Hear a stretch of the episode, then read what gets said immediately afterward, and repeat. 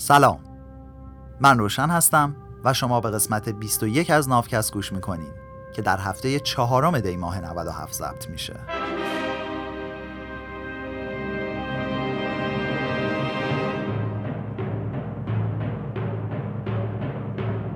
تو نافکست ما در حال ترجمه و تعریف کتاب سیپینز نوشته یوال هراری هستیم. من از روی ترجمه‌ای که خودم برای شما آماده کردم می‌خونم. تا اینجا شنیدیم که ما آدما همه از یه جا اومدیم و تصادفات تاریخی مثل جنگ بعضی آدما رو برده آدمای مثل خودشون کرده. از نظر علمی هیچ دلیلی برای این برتری وجود نداره. به خصوص که حق انتخابی هم تو تولدمون نداریم. تو قسمت قبل دیدیم که چطور میشه رو اساس ماجراهای ساختگی چرخه های باطل رو ادامه داد تا جایی که یادمون بره اصل داستان از کجا اومده. این قسمت زن و مرد جنس و جنسیت انواع مختلفی از سلسله مراتبای ساختگی از طرف جوامع مختلف پذیرفته شدند. اونقدری که نژاد برای آمریکایی های معاصر مهم بود برای های قرون وسطا هیچ اهمیتی نداشت. طبقات اجتماعی تو هندوستان قرون وسطا مسئله مرگ و زندگی بود. اما تو اروپای معاصر این مسئله عملا از بیخوب اون وجود نداشت. اما یکی از این سلسله مراتبا بین همه جوامع شناخته شده انسان بالاترین درجه اهمیت رو داشت و اون هم سلسله مراتب جنسیتی بود. هر جای دنیا که بریم مردم خودشونو به دو دسته زن و مرد تقسیم کردن و حداقل از انقلاب کشاورزی به بعد تقریبا همه جا مردا دست بالا رو داشتن. از قدیمی ترین دستخط های مربوط به فرهنگ چین پیشگویی هستند که روی استخون نوشته شدن. این نوشته ها مال حدود 3200 سال پیشن و برای طالبینی و خبر از آینده ازشون استفاده می‌کردن. روی یکی از این استخونا همچین سوالی رو تراشیده بودن. آیا وضع حمل بانو هاو خوشیوم خواهد بود؟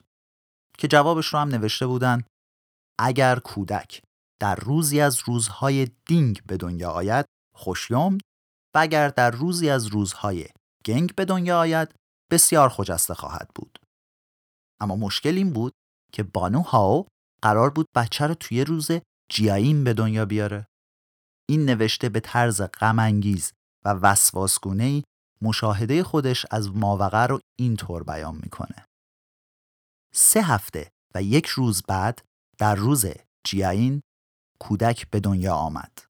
خوشیوم نبود. کودک دختر بود. بیشتر از سه هزار سال بعد وقتی که حزب کمونیست چین قانون تک فرزندی رو تصویب کرد خیلی از مردم چین هنوز تولد دختر بچه ها رو بدشگون می دونستن.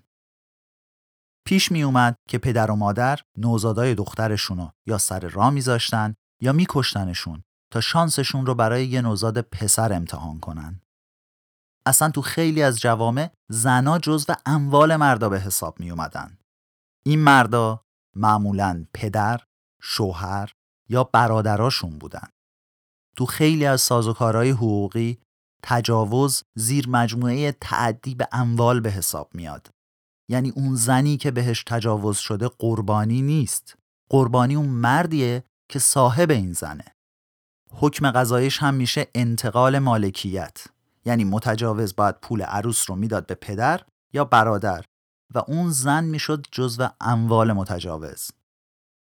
کتاب تصنیه یا کتاب دوم تورات که یهودیا میگن موسی پیامبر اینو نوشته و مسیحیا میگن عیسی پیامبر هم بارها از این کتاب نقل قول کرده و جزو مقدسات پیروان هر دو نفر هست تو بخش 22 آیات 28 و 29 میگه اگر مردی به باکرهی برخورد که نامزد نشده بود و او را قصب کرده و با او همبستر شد و آنها را یافتند آن وقت مردی که با آن زن همبستر شده میبایست پنجاه شکل نقره به پدر آن زن جوان بپردازد و آن زن همسر او خواهد شد. یهودی های قدیم همچین قراری را خیلی هم مناسب و عادلانه می‌دونستند. همونقدر که پیدا کردن یه سکه از روی زمین تو شلوغی بازار دزدی به حساب نمیاد حد که حرمت زنی که متعلق به هیچ مردی نبود هم اصلا جرم به حساب نمی اومد. و اگه یه شوهری به زن خودش تجاوز می کرد هم جرم به حساب نمی اومد. اصلا ایده این که یه شوهر می‌تونه به زن خودش تجاوز کنه یه تناقضی تو خودش داشت که انگار بگی این یه جور زشتی زیباست. شوهر بودن این بود که اختیار تمام و کمال تمایلات جنسی زنت رو داشته باشی. گفتن اینکه یه شوهری به زن خودش تجاوز کرده اونقدر غیر منطقی بود که انگار بگی یکی از جیب خودش پول دزدیده. البته خب هممون می‌دونیم که این طرز فکر فقط مال دوران باستان خاورمیانه نیست. از سال 2006 هنوز حدود 50 کشور تو دنیا وجود دارن که تجاوز زناشویی رو جرم به حساب نمیارن و شوهر بابت تجاوز به زنش تحت پیگرد قانونی قرار نمی‌گیره که متاسفانه کشور ما ایران هم بشونه. حتی تو آلمان هم همین اواخر یعنی سال 1997 قوانینشون را اصلاح کردند و یه بخشی برای تجاوز زناشویی گذاشتن. آیا این که ما خودمون رو به دو دسته زن و مرد تقسیم کردیم هم مثل نظام طبقاتی هند و نظام نژادی آمریکا زایده ذهن و تخیلمونه؟ یا این یکی دیگه یه بخشبندی طبیعیه که ریشه های عمیقی تو علم زیست شناسی داره و اگه این یکی واقعا یه تقسیم بندی طبیعیه آیا هیچ توضیح زیست شناختی برای ترجیح مردا به زنا وجود داره؟ بعضی از اختلافهای فرهنگی، قانونی و سیاسی بین زنا و مردا تا به تفاوتهای بیولوژیکی مشخص بین این دو جنس هستند. مردا رحم ندارن پس زادآوری همیشه کار زنا بوده. اما با وجود همچین اصل پایه‌ای و جهان شمولی هر جامعه ای اومده و لایه به لایه ایده و عرف فرهنگی واسه خودش ساخته که هیچ ربطی به بیولوژی و علم زیست شناسی نداره. جوامع انسانی اغلب بدون داشتن یه پایه بیولوژیکی محکم به کسی که یه سری ویژگی ها رو داره نسبت زنانه یا مردانه میدن. مثلا حدود 2500 سال پیش تو دولت شهر دموکراتیک آتن هر کسی که رحم یا همون زهدان داشته به لحاظ حقوقی مستقل به حساب نمی اومده و شرکت تو اجتماعات پرطرفدار مثل حضور تو ورزشگاه ها و یا داشتن مسند قضاوت براش ممنوع بوده. با احتساب موارد استثنایی همچین فردی نمی‌تونست تحصیلات مناسبی هم داشته باشه. نمی‌تونست تجارت کنه و تو بحثای فلسفی شرکت کنه. هیچ کدوم از رهبرای سیاسی، فلاسفه بزرگ، خطیبان، هنرمندان و یا تجار اهل آتن رحم نداشتن. سوال اینه که آیا صرف داشتن زهدان به لحاظ بیولوژیکی این فرد رو برای انجام این کارا نامناسب می‌کنه؟ ظاهرا آتنیای باستان اینجوری فکر می‌کردن. اما آتنی های امروزی با این نظر مخالفن. امروز تو آتن زنا تو انتخابات هم رأی میدن هم رأی میارن. سخنرانی می‌کنن، جواهرات و ساختمون و نرم افزار طراحی می‌کنن و میرن دانشگاه. اونا همه این کارا رو به خوبی مردا انجام میدن و رحمشون هم جلوشون رو نمی‌گیره. درسته که زنا درصد کمی از اعضای کابینه یونان رو تشکیل میدن و تعداد زنایی که تو صحنه سیاست و تجارت یونان هستن هنوز خیلی کمه. اما هیچ مانع قانونی برای مشارکتشون تو سیاست وجود نداره و از نظر بیشتر یونانی های امروزی انتخاب یه زن برای نشستن رو هر کدوم از کرسی های سیاسی مملکت یه امر کاملا عادیه. اما خیلی از همین یونانی های امروزی فکر می‌کنن که مرد بودن به اینه که فقط زنها برات جذابیت جنسی داشته باشن و روابط جنسی انحصارا باید با جنس مخالف باشه و فکر هم می‌کنن که این یه واقعیت بیولوژیکیه و تو این مورد هیچ نقشی برای تعصب فرهنگیشون قائل نیستن. نظرشون اینه که رابطه بین دو نفر از جنس مخالف طبیعی و رابطه بین دو نفر همجنس غیر طبیعیه.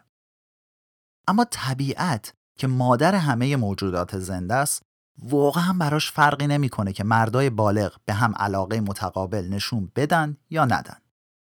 فقط مادرایی از جنس انسان و بر اومده از جوامعی مشخص هستند که اگه بو ببرن پسرشون داره با پسر همسایه تیک و تاک می‌زنه علم شنگرا میندازن. این خشم و غیز مادرانه هیچ ضرورت بیولوژیکی نداره. یه تعداد قابل توجهی از جوامع انسانی روابط همجنسگرایانه رو مشروع تلقی کردند و حتی برای جامعهشون سازنده دیدن. یکی از برجسته ترین مثالاش همین یونان باستانه. داستان ایلیاد رو که حتما یا خوندین یا ازش چیزی شنیدین شاید هم تو فیلم دیده باشین. یه بخشی از این شعر ماجرای محاصره شهر تروا و مبارزات پادشاه شهر و آشیل رو تعریف می‌کنه. هیچ جای این منظومه نمیگه که تیتس مادر آشیل مخالف رابطه رمانتیک پسرش با پتروکلس بوده. یه توضیح به عنوان مترجم بدم که تا جایی که من گشتم و دیدم هومر خیلی این رابطه رو شرح و بست نداده. اما نویسنده های بعد از اون متفق القول بودن که یه همچین رابطه ای بین این دو نفر بوده و همین نویسنده ها بعدا این شرح و توضیح رو به ماجرا اضافه کردن. یه مورد دیگه اولیمپیاس ملکه مقدونیه مادر اسکندر بزرگ یکی از قدرتمندترین و تندمزاجترین زنای دنیای باستان بود که حتی داد شوهر شاه فیلیپ رو براش کشتن ولی وقتی که اسکندر دوست پسر و معشوقش هفایستین رو ورداش برای شام آورد خونشون همین مادر مطلقا از کوره در نرفت حالا ما چجوری می‌تونیم تشخیص بدیم که کدوم رفتارامون رو زیست شناسی مشخص کرده و کدوم قرار مدارا صرفا افسانه هایی که مردم ساختن و می‌خوان از راه زیست شناسی توجیهشون کنن. یه راه خیلی خوب و تجربیش اینه که بدونیم زیست شناسی توانایی و امکان میده عرف جامعه من می‌کنه. بیولوژی آمادگی اینو داره تا طیف وسیعی از احتمالات رو بپذیره. اما عرف فرهنگی مردم رو متعهد به پذیرش بعضی از احتمالات و رد بقیه احتمالات می‌کنه. زیستشناسی امکان بچه دار شدن رو برای زنا فراهم کرده. اما بعضی از فرهنگا زنا رو مجبور می‌کنن که متوجه این امکان باشن. زیستشناسی به مردای بالغ این امکان رو داده تا از با هم بودن و ارتباط جنسی با هم لذت ببرن. اما بعضی فرهنگا امکان درک این موضوع رو براشون ممنوع کردن. عرف فرهنگی ادعا می‌کنه که فقط داره جلوی مسائل غیر طبیعی رو می‌گیره. ولی از دید زیست شناسی هیچی غیر طبیعی نیست. هر چیزی که امکان پذیره نفس طبیعی هم هست. رفتاری که برخلاف قوانین طبیعت باشه یعنی رفتاری که واقعا غیر طبیعی باشه هیچ ممنوعیتی لازم نداره. چون اصلا نمی‌تونه تو طبیعت وجود داشته باشه. هیچ تمدنی تا حالا نیومده خودش رو تو دردسر این بندازه که به مردا بگه آقا فتوسنتز نکنین. یا به زنا بگه خانوما شما نباید از سرعت نور تندتر بدوین. یا اینکه کسی تا حالا نگفته ای الکترون های بار منفی شما جذب هم نشین. چون اصلا امکان نداره هیچ کدوم از اینا تو طبیعت اتفاق بیفته در واقع این ایده های طبیعی و غیر طبیعی که ما داریم هیچ کدوم از علم زیست شناسی نیومدن. اینا همه از الهیات مسیحی اومدن. معنی طبیعی بودن تو الهیات یعنی آنچه که طبق خواست خدایی است که طبیعت را آفرید. خداشناسای مسیحی میگن که خدا بدن انسان رو با این هدف آفریده که هر عضو و اندامی از بدن مختص انجام یه وظیفه مشخص باشه. اگه ما از این اعضا و جواره برای کاری که خدا در نظر گرفته استفاده کنیم اون وقت اون عمل طبیعیه ولی اگه بیایم و متفاوت با خواست خدا از این اندام استفاده کنیم اون وقت یه عمل غیر طبیعیه اما برعکس تکامل هیچ خواست ثابت و مشخصی نداره اعضای بدن ما فقط و فقط برای یه هدف مشخص تکامل پیدا نکردن و روش استفاده از اونا مدام در حال تغییره. از صدها میلیون سال پیش تا امروز هیچ عضوی تو بدن انسان وجود نداشته که فقط همون کاری رو بکنه که نمونه اولیش می‌کرده. درسته که اولش اعضای بدن برای انجام یک کار مشخص تکامل پیدا کردن اما فقط به همون یک کار محدود نشدن و بعد از به وجود اومدنشون می‌شد برای کارهای دیگه هم ازشون استفاده کرد. مثلا دهن برای این به وجود اومد چون موجودات زنده چند سلولی اولیه یه راهی برای رسوندن مواد مغذی به بدنشون لازم داشتن. ما هنوزم از دهنمون برای غذا خوردن استفاده می‌کنیم. اما باهاش همدیگر رو هم میبوسیم. حرف هم می‌زنیم. و اگه مثل سیلوستر استالونه تو فیلم رمبو باشیم سوزن نارنجک رو هم با دهنمون می‌کشیم. حالا چون اجداد کرمی شکلمون 600 میلیون سال پیش هیچ کدوم از این کارا رو با دهنشون نمی‌کردن اون وقت آیا میشه به همین راحتی بگیم کارایی که ما امروز با دهنمون می‌کنیم غیر طبیعی یا مثلا بالهای باشکوه و آیرودینامیکی موجودات بالدار که یهو سبز نشدن بالها از اعضایی به وجود اومدن که کارشون چیز دیگه ای بوده طبق یه نظریه میلیون ها سال پیش بال حشرات از تکامل برآمدگی های بدن حشرات بدون بال به وجود اومد. این نظریه میگه که مساحت بیرونی بدن حشراتی که روی بدنشون برآمدگی داشتن بیشتر از مساحت بدن اونایی بود که صاف بودن. و این باعث می‌شد که بتونن آفتاب بیشتری به خودشون جذب کنن و گرمتر بمونن. احتمالاً این صفحه های گرمایی خورشیدی طی روند طولانی تکامل بزرگتر شدن. همین سازه‌ای که برای جذب حداکثری نور خورشید مناسب بود، بر حسب تصادف به خاطر مساحت زیاد و وزن کم به حشرات این امکان رو داد تا موقع جهیدن و پریدن یک کوچولو ارتفاع بگیرن. حشره هایی هم که زایده های بزرگتری داشتن می‌تونستن بیشتر و دورتر بپرن. بعضیاشون هم از این برجستگی ها برای سر خوردن روی هوا استفاده کردن. مثل گلایدر یا همون هواپیمای بدون موتور. بعد از این مرحله یه قدم مورچه‌ای لازم بود تا همین برجستگی ها تبدیل بشن به بالهایی که حشرات رو توی هوا به پیش ببرن. اگه قرار بود پشه ها از اول با همون چیزی که خدا بهشون داده سر می‌کردن و راضی بودن هیچ وقت پرواز نمی‌کردن و از بالاشون فقط به عنوان صفحه های خورشیدی برای گرم کردن خودشون استفاده می‌کردن. پس دفعه بعدی که یه پشه تو گوشتون ویز ویز کرد می‌تونیم بهش بگین که رفتارش خیلی غیر طبیعیه. همین چند کاره بودن شامل اندام ها و رفتارهای جنسی مونم میشه. رابطه جنسی به عنوان راهی برای سبک و سنگین کردن یه زوج مناسب از اول برای تولید مثل و مراسم جفتیابی به وجود اومده بود. ولی الان خیلی از حیوونا از اندامها و رفتارهای جنسی برای رسیدن به اهداف اجتماعیشون استفاده می‌کنن که هیچ ربطی هم به ساختن یه سری کپی کوچولو از خودشون نداره. برگردیم سراغ فامیلای عزیزمون.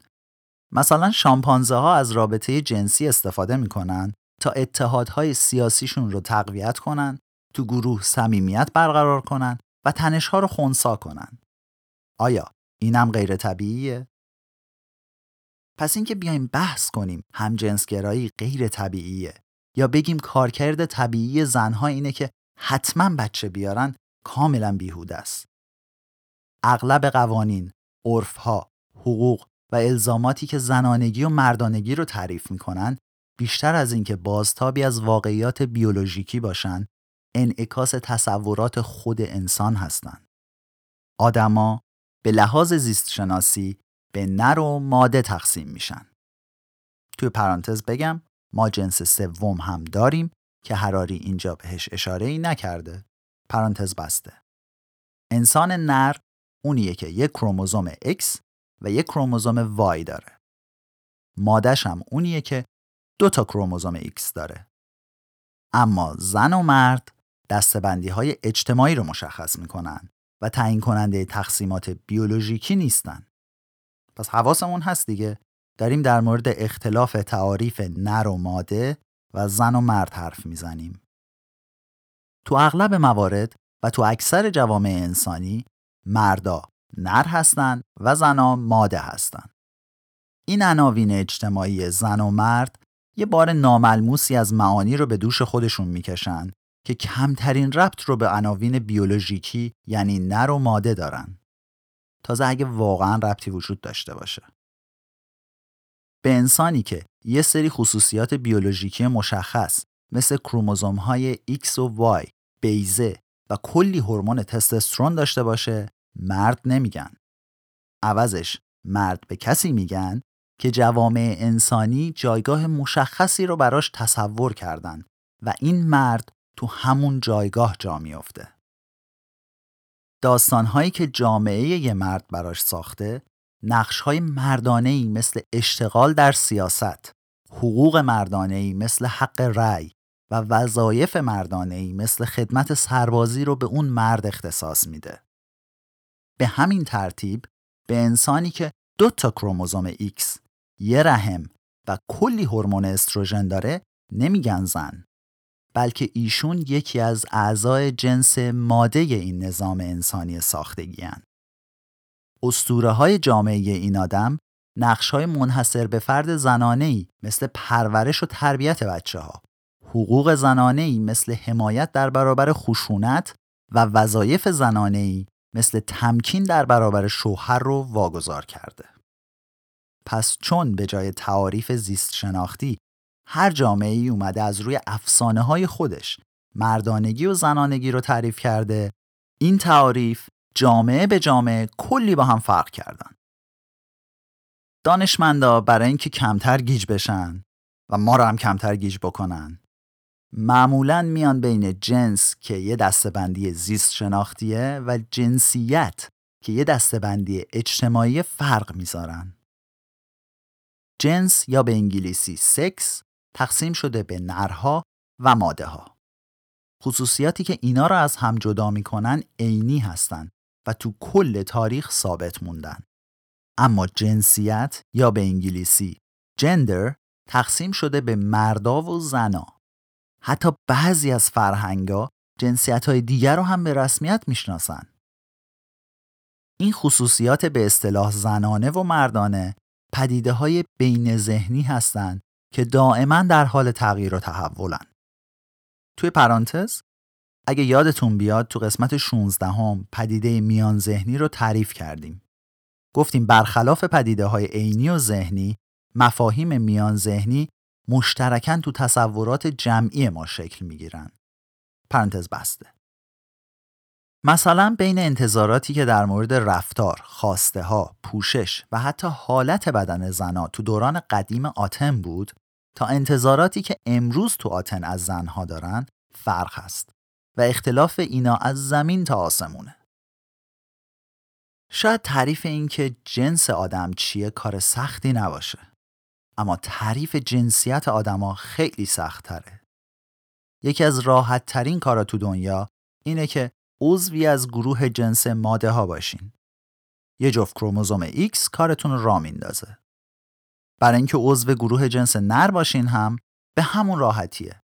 کافیه تا با یه کروموزوم X و یه کروموزوم Y به دنیا بیاین. در عوض زن یا مرد بودن کار پرمسئولیت و خیلی پیچیده ایه. خصوصیات زنانه و مردانه منشأ بیولوژیکی ندارن و بیشتر از فرهنگ ما نشأت می‌گیرن. و خب هیچ جامعه خود به خود مهر زن بودن رو رو پیشونی ماده ها یا برچسب مرد بودن رو رو پیشونی نرها نمیچسبونه. تازه این لقب ها هم مثل برگبو که همیشه سبز میمونه که نیستن. نرا باید یه بند با اجرای آداب و مراسمی که از گهواره تا گور تو کل زندگیشون تکرار میشه مردونگی خودشون رو ثابت کنن. کار زنا هم تمومی نداره. اونا دائما باید خودشون و دور بریاشون رو قانع کنن که به اندازه کافی زنونگی دارن و زنونه هستن. موفقیت تو همچین کاری به هیچ عنوان تضمین شده نیست. علل خصوص که نرها توی خوف و وحشت دائمی زندگی می‌کنن و همیشه میترسن که ادعای مرد بودنشون رو از دست بدن. تاریخ به ما نشون داده که نرها حاضر بودن جونشون رو به خطر بندازن و یا حتی جونشون از دست بدن واسه خاطر اینکه مردم بعدا بگن فلانی یه مرد واقعیه. اگه هنوز داریم به نافکست گوش میدین بگم که این پایان قسمت 21 از نافکست بود. اما هراری همه چی رو نگفت. هراری خیلی چیزا رو در مورد جنس، جنسیت، هویت جنسی، تمایلات جنسی و خیلی چیزای دیگر رو اینجا نگفت. من فکر می‌کنم چون جاش اینجا نبود. این کتاب خیلی مختصر از تاریخ بشر میگه. مبحث جنس و جنسیت هم تو 20 دقیقه نمی گنجه. جلوتر شاید بازم تو کتاب به این بحثا بر بخوریم. اما چیز مفصلی تو این مورد اینجا نداریم. من اینو بگم که تو دنیای امروز جنس سوم رسمیت پیدا کرده. قدیم به جنس سوم می‌گفتن هرمافرودیت. امروز میگیم بیناجنسی یا اینترسکس. بیناجنس بودن غیر از انسان در مورد خیلی از حیوانات دیگه هم صدق می‌کنه. بعضی گونه ها کلن بیناجنسی هن. مثلا حلزونای توی باغچه، کرمای خاکی، دلغک ماهی، توتی ماهی این مثالا رو زدم که کسی فکر نکنه این دیگه طبیعی نیست. من هر چیز اضافه ای تو این مورد بگم ممکن اشتباه باشه. چون تخصص من نیست تا همینجاشم با ترس از اشتباه اومدم جلو. فقط یه موضوع دیگر رو هم بگم. به جنسیت نوزادای بیناجنسی دست نزنین. ذهن خودتون رو دستکاری کنین. لطفا تعصب رو بذارین کنار، متحدشون باشین، هوای اقلیت ها رو داشته باشین. اقلیت قرار نیست حرف اکثریت رو بپذیره. اکثریت باید از حق اقلیت دفاع بکنه. اگه دوست داشتین بازم در این مورد بدونین غیر از منابع زیادی که توی اینترنت هست یه پادکست فارسی هم هست به نام آویشن. قسمت 39 از آویشن به میان جنسی ها اختصاص پیدا کرده. ناوکست رو من روشن به کمک کریشنا تولید می‌کنم. امیدوارم هفته دیگه قسمت آخر از فصل دو رو هم با ما بشنوین. تا بعد